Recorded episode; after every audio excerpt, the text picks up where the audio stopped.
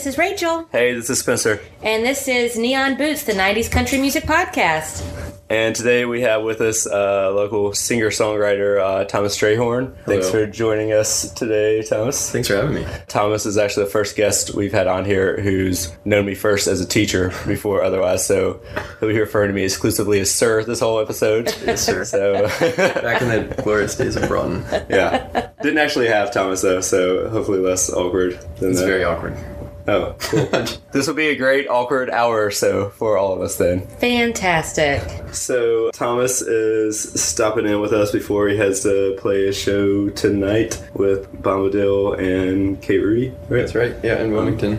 The elusive Kate Rhudy that we're still trying to get recorded on here. Someday. She is super elusive. Still have these songs set aside for her. So one, one of these days I will get her on. So Thomas, can you tell us a little bit about what your relationship is with 90s country music then and now? Yeah. I know you're a little bit younger than us, obviously, so growing up around now. it was a little bit different. I was just a wee babe in the 90s. Yeah, when we first started talking about doing this podcast, I was like, I definitely should not be on this because I don't know anything about 90s like popular country music. I mean, it was definitely very formative for me growing up. My parents always had music on, and we kind of listened to the same things over and over again, like Steve Earle, John Prine, things like Guy Clark and Lucinda Williams. So it's not at all like super popular mainstream radio country, but mm-hmm. definitely foundation in country music. I mean, it was always on. It was on when we were in the car, um, and I actually like was thinking about this. I was trying to figure out what songs to choose or what song to choose for this. I um, don't know a lot of songs by name because they were always just on CD, and so I knew them by like track or like the order that they came on. So it was kind of fun to like re dive back into Steve Earle and some of these things that I haven't listened to in a long time. Like Once You Love Somebody, I, I've always known as track nine until like last year when I found the CD back in my mom's car and was like, oh, Once You've Loved Somebody, cool, yeah. so yeah, it's, it was. I don't know. My relationship with it is not as radio heavy, popular country stuff. But it's funny. I have an older brother who he's only two years older than me, and we were obviously lis- listening to the same music as kids. But somehow he has found like Alan Jackson and all of these popular country, like Travis Tritt. Like two months ago, we were at a friend's house, and they just kept on playing like country music videos from the '90s. Um, Sounds just great. like ridiculous, Yeah. ridiculous music videos, and I'd never heard like most of the songs. And he was like, "You don't know this song?" And he was like singing along. So I don't know how that happened, but um, That's it was just kind of funny that we have chosen. Your such parents are withholding things from I you. The, the great stuff of the I 90s, apparently. I have to go back get angry with them. So, do you feel like those artists you did listen to that were on heavy rotation have kind of informed your music at all? oh or- yeah, totally. Like Townes Van Zandt, I think is a guy that was always on as a kid, and I didn't really think about his music too much until more recently. But his songwriting is incredible, and seeing him like the influence that he's had on other musicians that I've listened to is pretty wild. Well, speaking of ridiculous 90s Yeah. country songs and videos, do you want to right go and jump into probably the best example of those? The best example of ridiculous songs with ridiculous videos is Alan Jackson's Chattahoochee, which was my pick for this episode in honor of the impending arrival of Baby Hooch, hmm, Impending doom. impending doom that will be having a baby. We elected to not go see Alan Jackson so that I would not have to go into labor and thus name this kid Chattahoochee Anderson, but he'll always be affectionately referred to as Baby Yeah, Hooch. I'm right. Also, I, I chose this because the songs that Spencer and Thomas chose were kind of deep cut, not really mainstream. So I just decided to, to go the complete opposite. And we've talked about Chattahoochee on other episodes before, but it was uh, released in May of 1993, co written by Alan Jackson and a guy named Jim McBride, who co wrote a lot of stuff with Alan Jackson, including Chasing That Neon Rainbow. And I found this interview on Billboard where they were interviewing Jim McBride a couple of years ago whenever he was inducted to the Nashville Songwriters Hall of Fame about how he wrote this song. And he was talking about at that point in time, he had this routine of like in the morning, he would get up and he would do some songwriting and then he would go into town and kind of pitch the songs. But he was writing a lot with Alan Jackson and he had two notebooks one that would be like songs that he would want to pitch to Alan, and others that he would just pitch to whoever would listen. And he had read a recent article or in a magazine or something about the Chattahoochee River and was like, oh, I think that that's close to where Alan grew up and like looked it up. I don't know how because this was before Google, but realized somehow that The story read is I read is he got a map. I don't know if you remember. got a map. A map. It was a thing. oh that- maps. Yeah, they came on paper. Oh, cool. Yeah. Okay, so he got a map mm-hmm. and he realized that the small town that Alan Jackson grew up in was fairly close to the Chattahoochee River. So he set this one aside for Alan and he actually flew down to Florida to meet with Alan Jackson because Alan was touring so much at the time that that was the only way that they could ever get together to do songwriting. And he just sang like two lines of the chorus, and then Alan just like came right back at him with the next two lines, and they just realized that it was meant to be. And so for the next couple of days, as they were touring around, they finished writing it out and even kind of demoed it with the band. Hmm. And everybody, I guess, immediately knew that it was going to be awesome. Yeah, the the version I read said basically they start working it on one day in Tallahassee, finish it the next afternoon in Louisiana, and since they Uh-huh. got done before sound check, the band started like playing around with it during sound check and ended up playing it that night, Yeah. which is Oh, cool. pretty crazy fast. You know, Turnaround. putting it, putting it out there. Yeah. But and then I mean, you know, instant success. It ended up going to number one on country charts. Even for the year, it was at the top of the country charts, and it peaked at number forty six on the regular Billboard Hot 100. So a little bit of a crossover, which we've talked about how much country music crosses over, but we see that more in the late '90s with. Mm-hmm. You know, your Shania Twains and stuff. So for Alan Jackson to have a crossover in 1993 speaks to just how great the song is. Oh, it is great. I was excited because I was looking forward again what Thomas said. He said he was excited to learn more about the glorious Alan Jackson when Rachel mentioned the song, and I was like, "Oh, that's funny. He's probably joking." Not at all.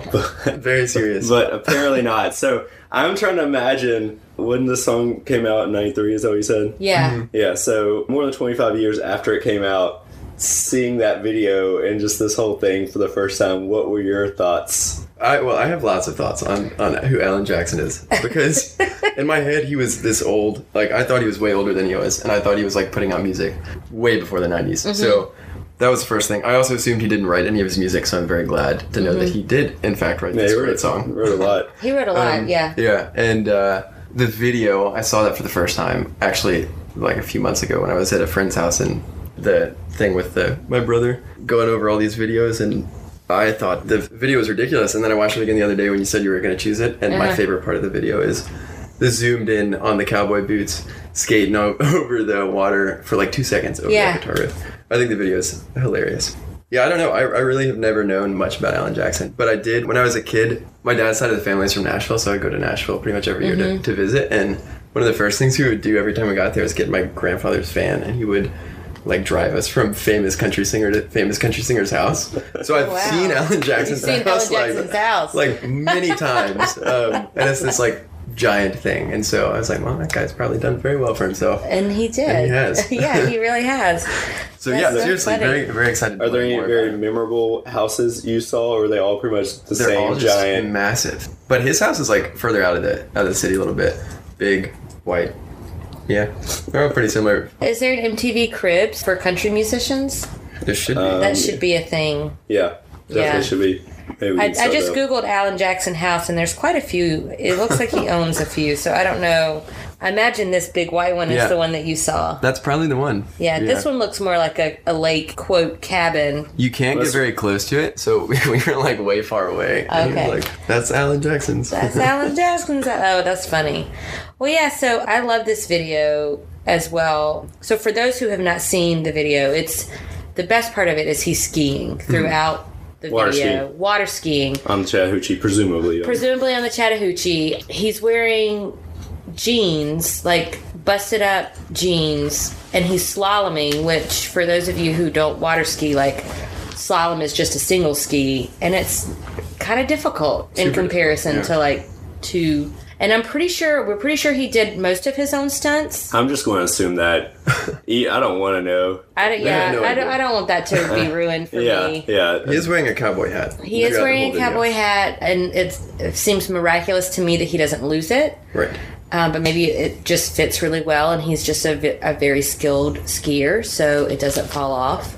And we've actually talked about this video on a previous episode with Aaron because the guy who directs this music video, Martin Kahan, also directed She Thinks My Tractor's Sexy. Hmm, another good one. Yes, by Kenny Chesney. And that was a video that Aaron helped out on. So he talked a little bit about that and about Alan Jackson's skis being Yeah, in the, Country Music Hall of Country Fame. Music Hall of Fame. The boots and the skis, right? Yeah, Yeah. Those are some good boots too. yeah.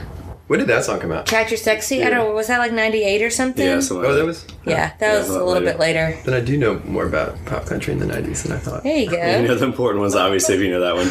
Well, you want to listen to this one real quick? Yeah, absolutely. Cool. Well, we fogged up the windows in my old Chevy.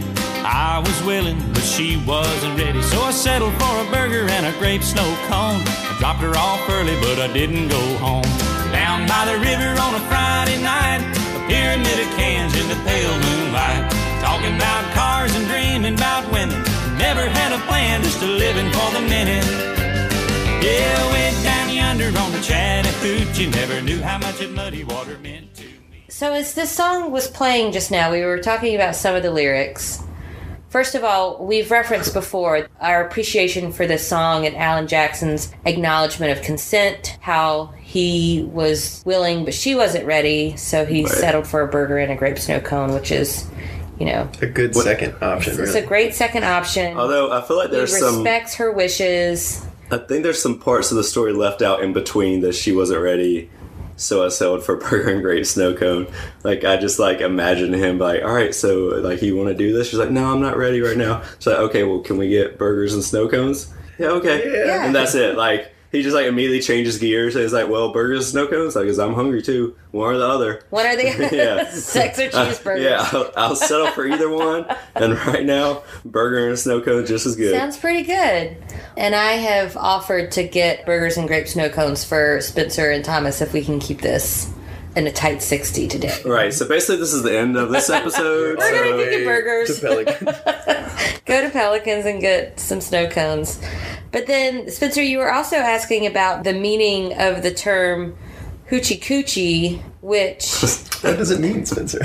what does what does it mean? Okay. I have always assumed that it is a reference to sex in some way or another. But you read something else? I, I just pulled up where it was from because I saw this original comment too, but I was looking at the annotations on genius.com, which I love anytime I search for lyrics and it's like Alan Jackson genius or like Lil Nas X genius or something like that. Like if I die and someone looks at my Google results, it's like, damn, he thought all these people were geniuses. geniuses. Taylor Swift genius. But I mean, they kind of are. But yeah, go ahead. So this annotation says he's talking about a piece put on the exhaust right behind the manifold on a car. It got so hot, hot it would warm the floor, so they put a hoochie coochie as a barrier. Alan Jackson is a big car enthusiast and was a small town shop mechanic before he started singing. No idea if it's true. Definitely not. So the other place that I think of where I hear Hoochie Coochie is the song Hoochie Coochie Man. Is that Bo Diddley? Or, no, Muddy Waters. God Almighty, I can't I can't think of anything. But I don't think that Muddy Waters was talking about a car part, was he? I don't think so either. I wasn't saying that was true. I just assumed that was like the common understanding of this was it was uh, it, it sounds to me that whoever wrote that is uncomfortable talking about sex, and he doesn't want to acknowledge that that's what this song is referencing. So he came up with some car part excuse. Right. Well, maybe he's always been selling for burgers and grape snow cones, so he hasn't really had the opportunity to learn much about sex. So still using those He terms says like he learns a lot about living and a little, just a little about love. right, exactly. So he, he learns terms like hoochie coochie, not like But- real terminology for anything. Oh my gosh. But yeah, I mean, lyrically, it's a good like growing up in mm-hmm. the rural South song. I like the imagery of a lot of stuff, like Pyramid of Cans in the Pale Moonlight. Mm-hmm. I mean, we did one recently that will probably air before this, where we talked about Achy Breaky Heart, where it was a catchy chorus strung together with a lot of garbage Nonsense. lines. Yeah, lyrics. Yeah. And uh, this has a catchy chorus, but I feel like the verses are still, you know, tie things together. As far as I'm concerned, it holds up well. yeah, it kind of reminds me of the discussion that we had about Tim McGraw with like the barbecue stain on my white t-shirt. Like it's such a simple thing, but it's something that everybody can relate to. Like even if you didn't grow up on the Chattahoochee, you probably have some sort of memory of like hanging out with your boys or just whatever that spot was that you would go and Yeah, hang it's kinda with your like- friends. The carefree summer, Mm-hmm. you know, whenever that was. Yeah, in 1993. Yeah. Here I was born. You were born in a world that had always known the song, God, I'm so happy about that. yeah, like, man, what luck. So lucky. Yeah, well, I don't have anything else. I, I will say, so we did, as I mentioned, we did just miss Alan Jackson, who played in Greensboro recently, but he'll be back in this neck of the woods playing Charlotte and then I think Charleston, both in August. So maybe, Hmm. take yeah, we'll baby take baby, Chattahoochee. we'll take baby Chattahoochee and let him see Be the first uh, concert. Uncle Alan in person. Oh man, that would be perfect.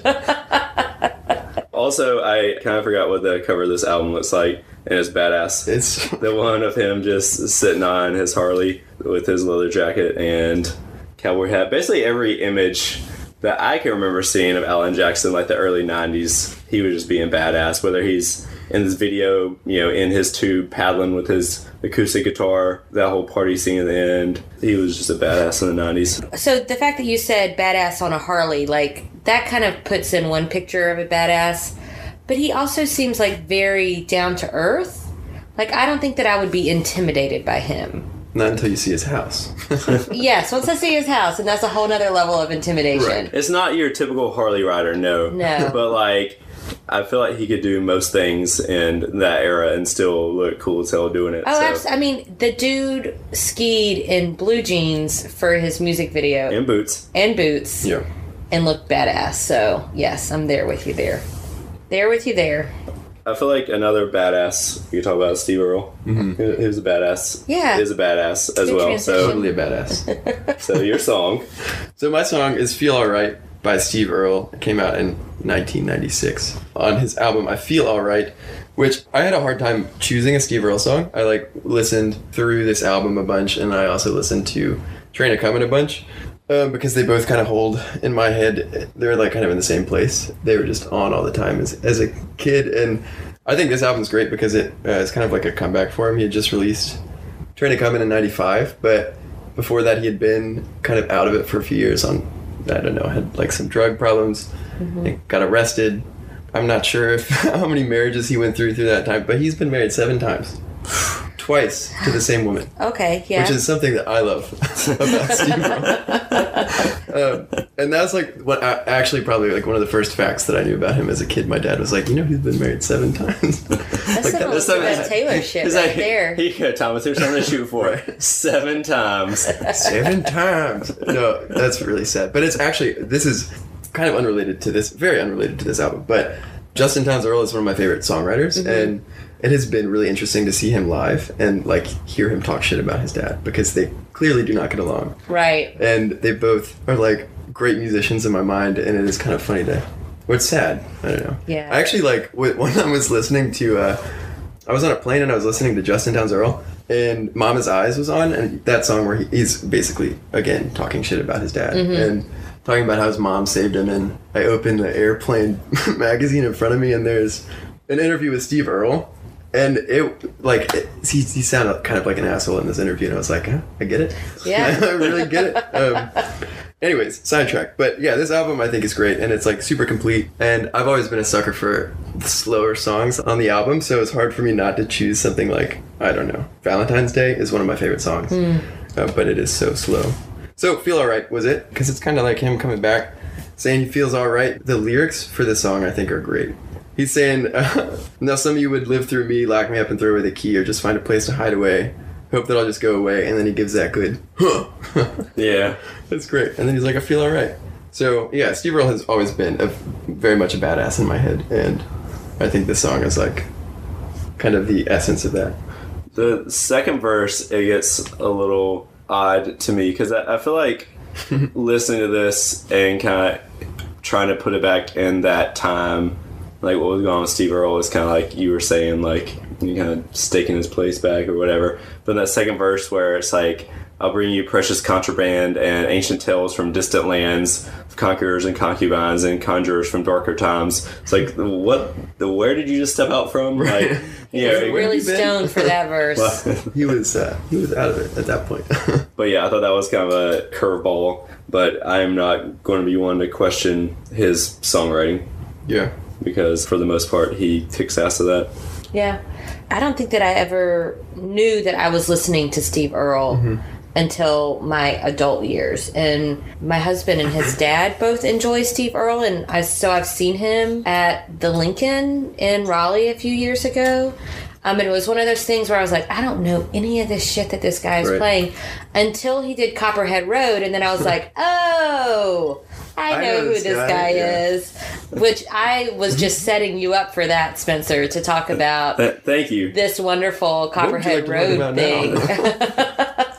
So yeah, when we were talking about Steve Earle over text, I discovered the the uh, Maybe the best thing yeah out the, there. the German band Torfrock, I believe. We'll let our German listeners correct us. And I have no idea how to say this. Kettenhemd is what it looks like.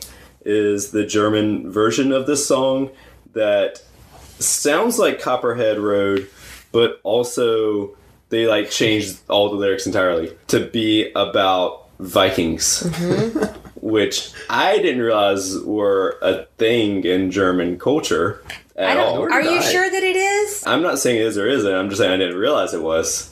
Maybe it's a shtick. it's a pretty good shtick. It is. Yeah. So the shtick turned into this video that they made, this live video that I would highly recommend uh, you looking up. We'll put it Um, on the Twitter probably. Yeah. Yeah. But you'll want to watch it in its full five minute version where the front man is wearing a Santa Claus hat for some reason. I don't think there's a date associated with this, so Hopefully, it's not around Christmas. yeah, hopefully it's like May.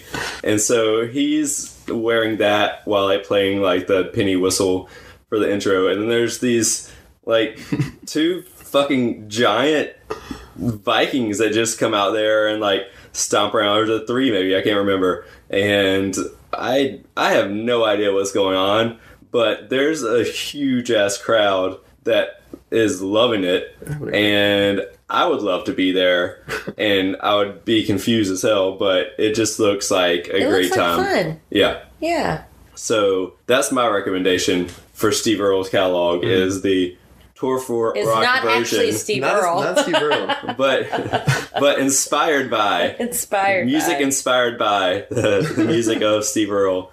I, I want to see this. I hope this band comes through Raleigh. So I hope they exist still for one thing. I don't thing. think that they're gonna come through Raleigh. well, we can always hope. I'm sorry. We So can go to them though. yeah, that's true. it. We do have two listeners in Germany. Ooh. I mean, they're my they're my friends. Oh yeah.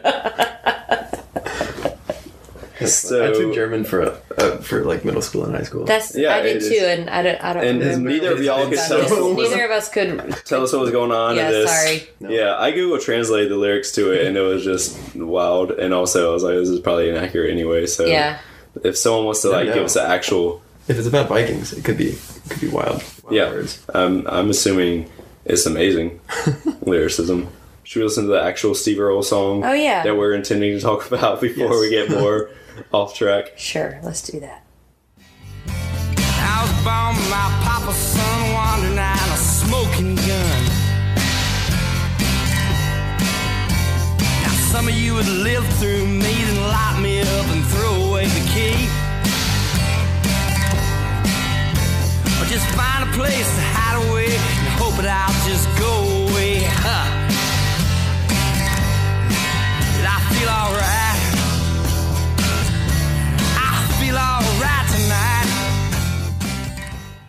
Instead of like just listening to the song, we actually just watched a video of them performing that song live in a jail, but not while Steve Earle was actually incarcerated. Right. He was incarcerated and then he came back and played a show for his friends. Apparently, I guess. His good jail jail friends. Yeah, apparently is in the summer of '96, uh, and one of the conditions of his parole was that he was required to perform at a Tennessee prison, Really? and so he performed at the Cold Creek Correctional Facility. and uh, it said when the prisoners arrived, they had just gotten out of a two day lockdown. They definitely looked rowdy from the start, but I was saying we watched it, like that seems like probably the best crowd in some ways to perform to. I mean, literally captive audience. Yeah, Like- literally. you know, so you've got that going for you, and then. I mean, I guess it's also me thinking like all the Johnny Cash, you know, San Quentin and um, Yeah. Folsom. Folsom uh, crowds and all that. It just seems like everyone is just like super rowdy and like obviously they're not seeing live music, particularly good live music that Uh-huh. often. Apparently there was a MTV special on this called Hell and Back Again. That would be pretty awesome to see. He looked Yeah. in fine form with some sweet chops. Oh my gosh, the on. chops. Incredible. Bandana around the wrist. Yeah, yeah. Good look. Very much rock and roll star look. And uh, Glasses indoors. hopefully we can find the Copperhead Road that he played there because I'm sure he did. Oh, absolutely. And then all the prisoners line dance together, I'm sure. I don't think of Copperhead Road as a line dancing song. There's a line dance to it. Is there? Yeah. We were just talking about line dancing. Yeah, there's a line dance to it. I mean, Oh, don't, did you read this in your Line Dances of the World book? No, no. You have I knew Line it. Dances of the world. I don't own it. It came up on Google Books. You should definitely own that. Add it to our library. Right. Oh, jeez. that might be a gift for baby Hooch that grows up, grows up knowing all the things Oh, of the That's world. one thing. Yeah. Would be line dancing. Yeah, there's a line dance for this. I mean, I think that's what for this this being Okay. Copperhead Road. Now that was Not like not so- even the song. That Yeah, I we was like, so that we get back on track, and then four seconds later, Sorry, sorry. Copperhead Road again. It just you can't. You got to keep going back to that. Well, Yeah. here I'll I'll go on a different tangent about Steve Earle. I never have actually seen it, but it's on my to do list to watch Treme because as we've talked Hmm. Oh, yeah. about, I was love, gonna ask you I love that. New Orleans, but I have never actually watched it. Have you watched that? I've, Thomas? I've seen like the first two episodes and then Yeah. didn't make it, but I have seen The Wire and I love The Wire. It's Mm-hmm. an incredible show and I had no idea that Steve Earle was an actor, and then he just showed up in one episode, and I was like, Yeah. "What the hell is he doing here?" Yeah, Treme's great, and yeah, he plays a musician, Musician. and that. So I was like, wait a second, it's like Steve Earle playing Steve Earle. Like, Oh my Um, gosh! but yeah, Treme's great. It's in the queue. It didn't finish as strong as it started, but that's true of a lot. Well, that's just because Steve Earle was only on the first two seasons. Yeah, that's true. Maybe if he had stuck around longer, it would have finished strong. That's what we'll say. Every good TV show needs Steve Earle. Yeah, exactly.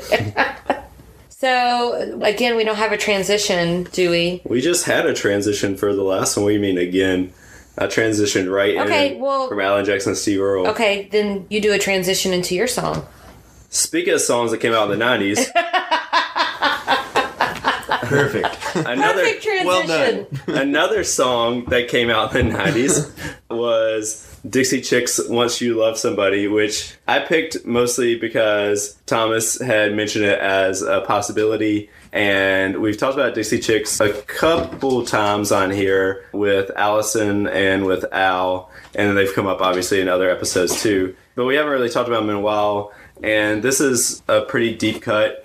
And I think you said it was your favorite Dixie Chicks song. It right? is 100% my favorite Dixie. Yeah, so I was like, well, that's hard to pass up. Well, and I also I like just threw it out there, thinking that the Dixie Chicks probably came up every week here, but when you said they hadn't in a while, I was like, They, ah. you know Well, what? we have some things that get a mention almost every episode. Yeah. Those things include either Great or smokers. all Dolly Parton, Reba, and Kacey Musgraves. Yeah. One of those gets brought up every episode. Joe Diffie usually gets brought up almost every episode.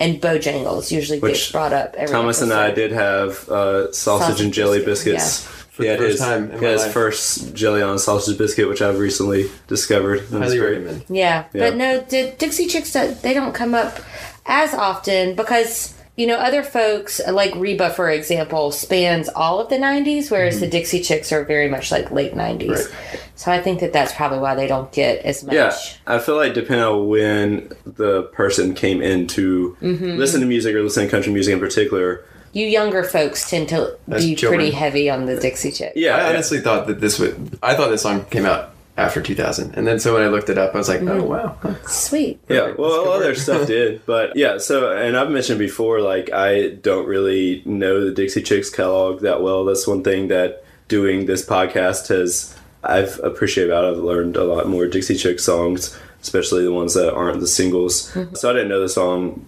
really at all when Thomas mentioned hmm. it. but what is it that makes it your favorite Dixie Chick song? Oh, I don't know. Something like the opening riff is just it goes, and I'm like, yep, this is the one for me. I've always been a sucker for like the slowest songs, one of the slower songs on on a record, and this whole album is so so good. And mm-hmm. I I don't think I would have said this was my favorite Dixie Chick song, but last year I was driving my mom's car around for a day, and was reacquainted with this CD and was having a good time. And then you get to track nine, and I was like, ah, this is what the CD is for me.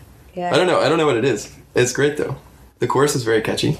So the album is Wide Open Spaces. So the singles from that were I Can Love You Better, There's Your Trouble, Wide Open Spaces, You Were Mine, Tonight the Heartaches on Me, which are all fairly upbeat or at least posy vibes with the lyrics and stuff. So once you love somebody is definitely a downer in I also comparison. yeah, totally a downer. to I love rest. I love downers, and I feel like this song is sort of like a mantra. It's like Mm-hmm. I should go out tonight, but I never do.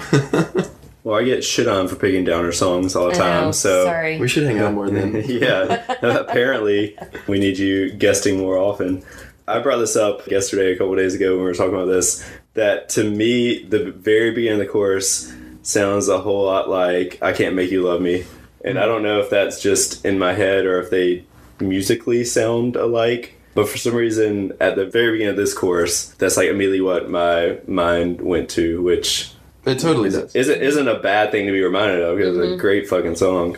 Um, It's kind of like part one and part two. I was, about, I was about to say it's like kind of a similar vibe Right. to the song. So like I think it, it works really well. Guessing it wasn't intentional at all, but those two songs have really similar vibe. So I really appreciate that part of it. Do you want to listen to it? yeah. Cause once you've loved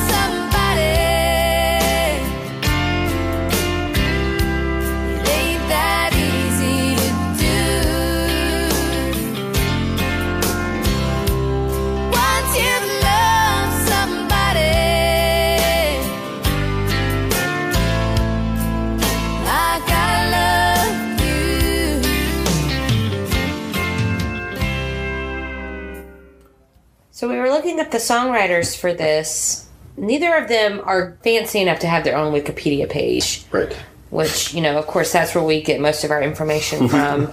so we had to actually like go and Google their actual websites. So Bruce Miller has a few songs listed on his. One is a 1982 album called Magic Night that has the single Magic Night featured in the film Perfect starring Jamie Lee Curtis and John Travolta. Whoa.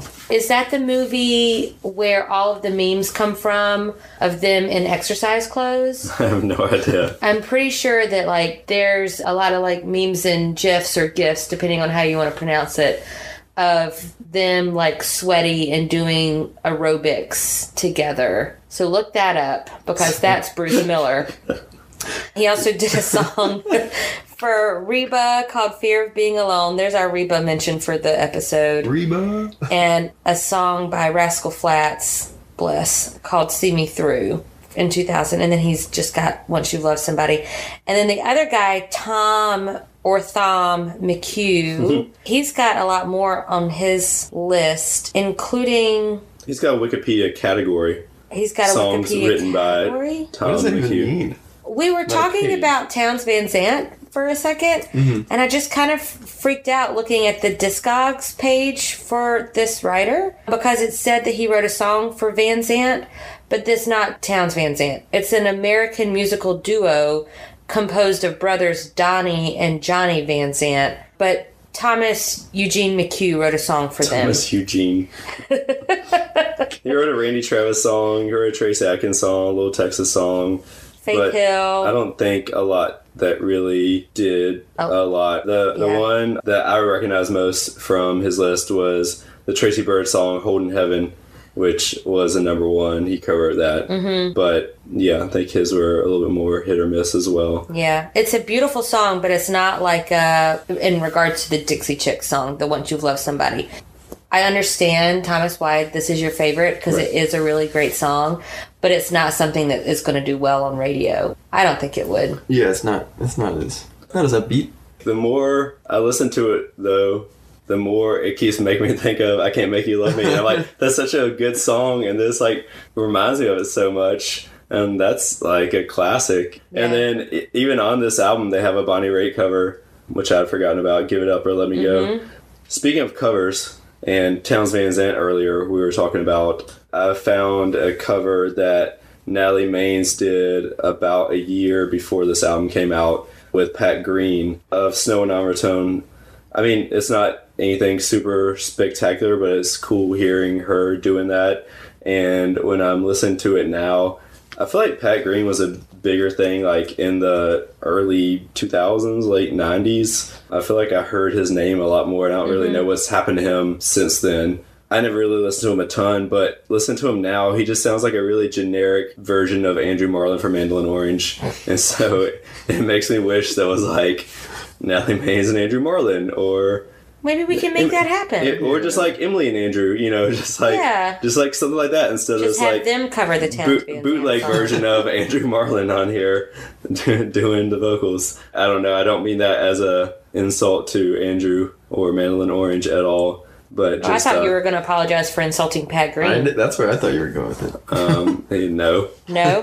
Or Well- not Pat Green. yeah, Apparently, according to Wikipedia, Pat Green is a big Texas Rangers fan, and the Rangers' victory song is his 1995 single called "I Like Texas." I mean that's all. That's like all I know about that dude is like.